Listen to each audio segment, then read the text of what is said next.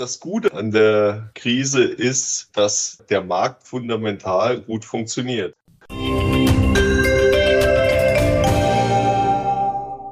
Willkommen zum Immobilienmanager, der Podcast. Ich bin äh, André Eberhardt, Chefredakteur des Immobilienmanagers und spreche heute mit Markus Bartenstein, CEO der Empira AG. Herzlich willkommen, schön, dass du da bist, lieber Markus. Gerne. Ähm, wir fangen wie immer an mit unseren drei leichten Einstiegsfragen, die vielleicht für mich ganz leicht sind, für dich aber vielleicht auch nicht so leicht. Denn die erste Frage wäre, in welcher Branche wärst du gelandet, wenn nicht in der Immobilienbranche? Wahrscheinlich in der Baubranche. So eine Affinität für, äh, für Bauthemen schon immer gehabt und äh, wäre dann wahrscheinlich als Bauleiter in der Baubranche tätig.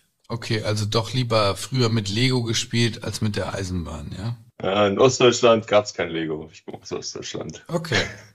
da gab es Holzbauklötze. Wie verschaffst du dir einen Ausgleich zum Job? Ich meine, als CEO von so einer großen Firma ist man viel beschäftigt, da braucht man Ausgleich. Das Gute ist, ich bin in die Schweiz gezogen und in der Schweiz stellt sich die Frage nicht, weil da ist der Ausgleich am Wochenende entweder wandern oder Skifahren und in der Woche über halt auch viel laufen, äh, ehrlich gesagt. Das ist, äh, das ist das Beste, um, um auf andere Gedanken zu kommen. Damit ist mein Neid schon grenzenlos, wenn ich bedenke, dass du einfach Berge vor der Tür hast. Ja, herrlich. Ja, ja das stimmt. Fangen wir an, ein bisschen mit in, in, ins Thema einzusteigen. Du bist seit Januar 2021 CEO der Empira Group. Ja. Ähm, sind jetzt also etwas über zwei Jahre und werden dann im Januar drei Jahre. Ähm, wie ist so dein, dein Zwischenfazit? Eigentlich so, wie ich es erwartet habe. Wir haben, wir hatten in 2021 ein sehr gutes Jahr noch, äh, auch sehr wachstumsstarkes Jahr. Der, der Markt hat äh, noch gut ge äh, geboomt. Dem Aufschwung ist dann natürlich irgendwann ein Abschwung gefolgt äh, mit den Zinsanstiegen.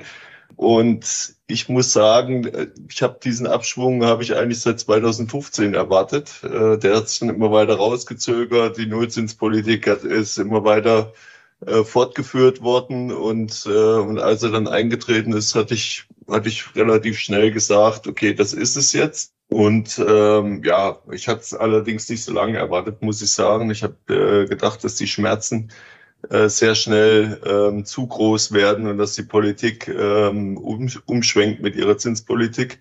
Und ähm, aber da waren die Reserven bis jetzt noch zu groß, äh, die die äh, die Finanzreserven in der Politik. Aber das ändert sich ja jetzt auch starkartig. Also wer hätte gedacht, dass innerhalb von einer Woche ein 60 Milliarden Budget gekippt werden kann äh, von heute auf morgen. Und äh, was ich jetzt heute gehört habe, dass, dass ja sogar der Doppelwumms in Gefahr ist. Mhm.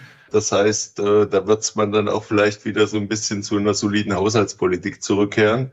Oder die Alternative ist äh, zu äh, Gelddrucken durch die Zentralbanken. Gut, andere Länder machen das seit Jahren, ne? Äh, mehr oder weniger erfolgreich. Ja. ja, andere Länder haben auch keine Schuldenbremse. Ja, das stimmt allerdings. Wie ist denn so deine Roadmap für Empira für die nächsten fünf Jahre? wir sind gut aufgestellt, weil wir relativ breit und relativ tief arbeiten. Das heißt, wir sind im Immobilienkreditgeschäft tätig, wir sind im, im Asset Management, Property Management, ähm, im Equity-Geschäft tätig.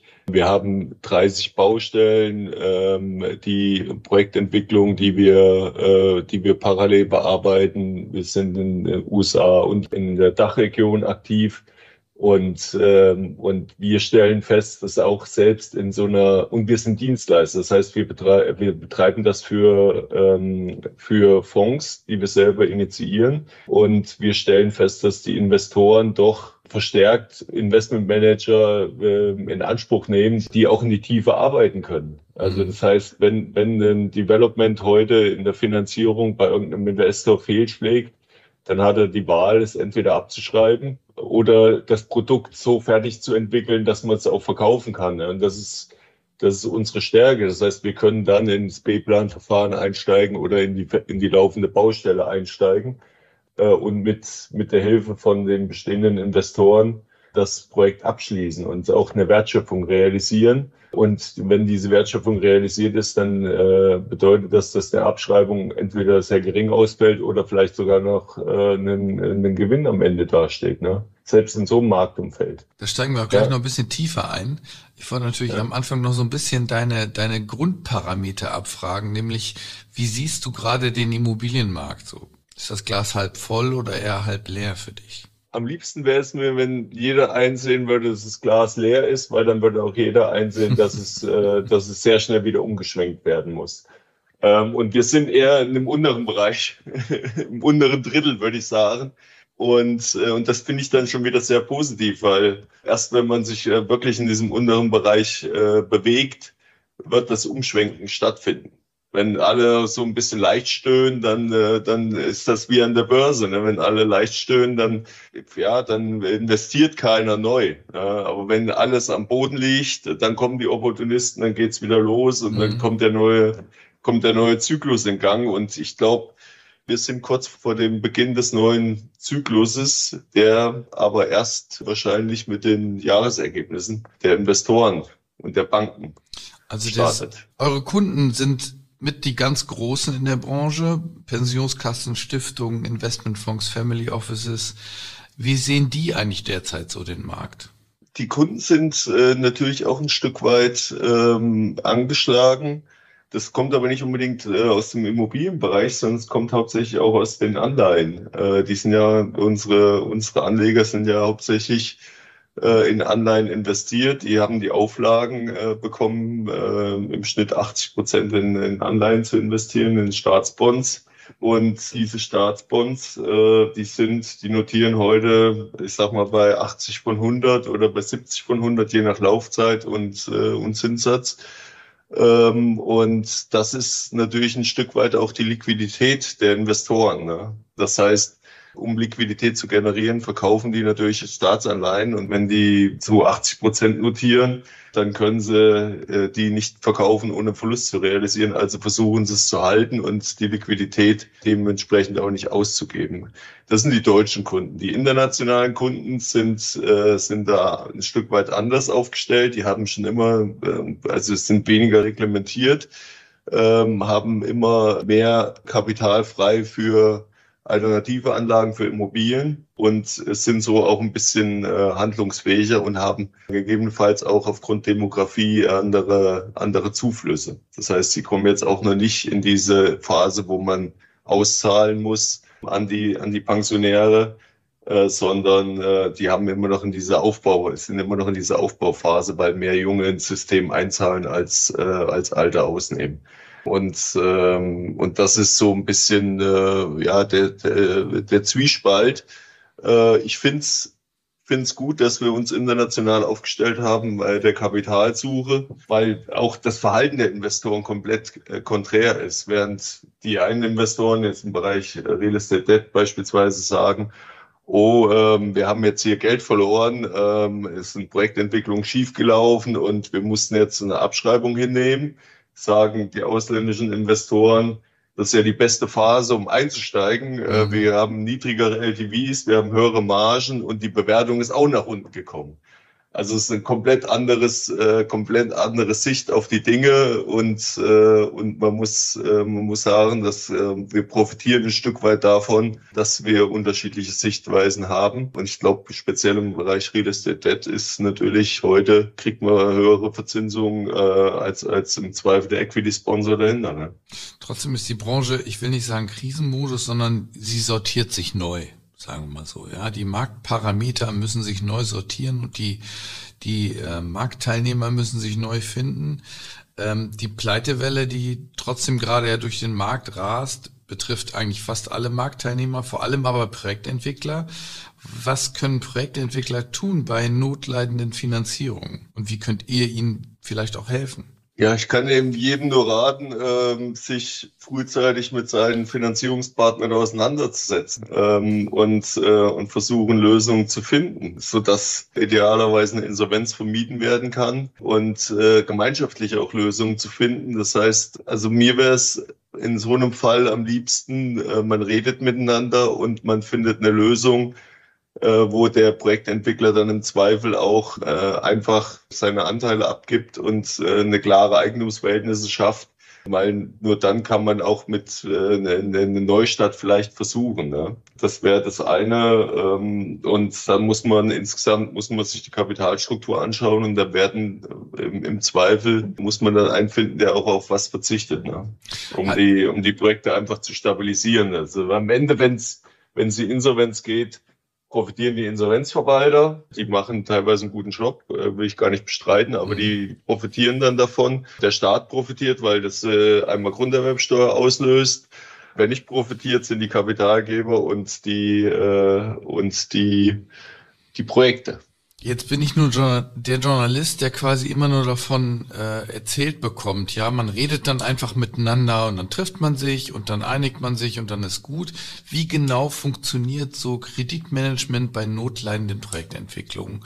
Also kommt da der äh, Projektentwickler äh, auf Knien an und bettelt um Geld oder wie habe ich mir sowas konkret vorzustellen in eurem Tagesgeschäft? Ja, das ist unterschiedlich. Also den knienden Projektentwickler, den habe ich auch schon erlebt, äh, muss ich sagen. Das sind dann die, die privat haften. Die, die nicht privat haften, das sind die, äh, also wo die, wo die, die, die Kapitalgesellschaften äh, dahinter stehen. Die sind dann eher so, äh, die gehen eher so, so die rationalen Typen ohne Emotionen, die dann einfach sagen, okay, wir haben hier ein Problem, wie können wir es lösen? Ja? Und dann muss man, dann ist ja nicht so, dass das Problem aus der Luft kommt, sondern das Problem ist dann auch schon, äh, ist dann auch meistens schon uns bekannt und dann muss man mit dem reden und muss versuchen, für die Investoren äh, eine bestmögliche Position äh, zu schaffen. Wie kriegt man das gerade hin? Wo kriegt man gerade Geld her? Man, man hört da verschiedene Strategien. Also ein großer Dienstleister hat mir erzählt, 90 Prozent seiner Telefonate drehen sich nur darum, Projektentwicklern zu helfen, weil die Schwierigkeiten bei der Finanzierung haben, weil natürlich deren Kalkulation, die einmal geplant war vor zehn Jahren, lange nicht mehr aufgeht. Kriegt man sowas überhaupt noch hin derzeit? Ja, die Frage ist dann immer, was, was ist die Wertschöpfung hinter dem Produkt? Wenn ich eine Value-Add-Immobilie habe und dem geht das Geld aus jetzt und der muss jetzt bei 90 Prozent Fertigstellungsstand und er sagt jetzt, okay, ich habe jetzt die Wahl, entweder Insolvenz anmelden oder das Produkt irgendwie fertig zu bauen mit irgendwelchen Mitteln, die ich nicht habe, dann äh, ist man als Finanzierungspartner schlecht beraten, wenn man sagt, lassen Sie Insolvenz gehen. Weil dann habe ich eine, eine halbfertige Baustelle, die am Ende kein Geld bringt. Wenn man ihnen dann sagt, okay, du baust jetzt fertig, wir gehen da jetzt durch, aber deine Aufgabe ist es fertig zu bauen, du verdienst nichts daran und wir übernehmen es im Zweifel da, äh, danach und begleiten das aber finanziell dann hat man am Ende ein fertiges Produkt, was man auch irgendwo verwerten kann. Ja? Mhm. Das ist, das ist halt jetzt mal ein Beispiel. Beim B-Plan wäre es ein anderes Beispiel. Wenn ich einen B-Plan im Aufstellungsbeschluss habe, habe ich keinen Wert. Ne? Da habe ich einen Bodenwert äh, nach Ackerland. Mhm. Wenn ich einen B-Plan habe, dem ich zusammen mit dem Projektentwickler durchtauche, dann noch zwei Millionen an Planungskosten reinstecke und am Ende einen, äh, ein abgeschlossenes B-Plan-Verfahren habe, dann habe ich einen Wert. Und, und so hat jede Immobilie hat seine Wertschöpfung und dieser Wert, den ich dann realisiere, der ist dann im Zweifel auch äh, deutlich über meinem Darlehen und der Projektentwickler verdient auch noch was bei. Habt ihr gerade viele Projekte, äh, Schrägstrich ganze Projektentwickler auf dem Tisch für mögliche Übernahmen? Ja, wobei wir, ich sag mal, also wir gucken uns Projekte an zur Übernahme, das macht Sinn, weil wir die Plattform eh haben, aber wir bezahlen jetzt keine Plattform-Projektentwickler. Das ist für uns jetzt kein großer Mehrwert, mhm. muss ich sagen. Wir haben 60 Leute, die in der Projektentwicklung und in der Projektsteuerung für uns arbeiten. Und wenn wir ein neues Projekt auf den Tisch kriegen, dann stellen wir uns zwei, drei neue Leute ein und bearbeiten das weiter. Da brauchen wir jetzt, also ich, ich würde jetzt nicht drüber nachdenken, einen Projektentwickler zu akquirieren, weil es, es hat jetzt keinen großen Mehrwert. Die Plattform ist bei uns eh schon da. Wie wird die Branche nach der, ich nenne es jetzt trotzdem mal das Wort Krise aussehen oder wie wird die Krise den, die Branche beeinflussen? Das Gute an der Krise ist, dass der, der Markt fundamental gut funktioniert. Also im Wohnungsmarkt sehen wir fundamental überhaupt keine, äh, keine Anzeichen von Schwäche. Mhm. Wir haben, wir haben, äh, wir haben Kaufkraft äh, Wachstum durch äh, aktuelle Lohnsteigerungen. Okay, die Arbeitslosigkeit wird jetzt wahrscheinlich auch ein Stück steigen, aber das wird dann auch im Zweifel wieder, äh, wieder zurückkommen, weil die Fachkräfte einfach benötigt werden. Wir haben eine riesen Nachfrage, vor allem in den Top 7 Standorten nach Wohnungen. Äh, wir haben so gut wie kein Angebot. Das Angebot schrumpft eher noch. Mhm. Also wir sind heute bei den vielleicht ein Drittel der Baufertigstellungen, die geplant waren vom Staat. So, das heißt, da wird es weiter äh, zu, zu steigenden Mieten führen, äh, zu einer Angebotsverknappung. Und das ist erstmal grundsätzlich gut.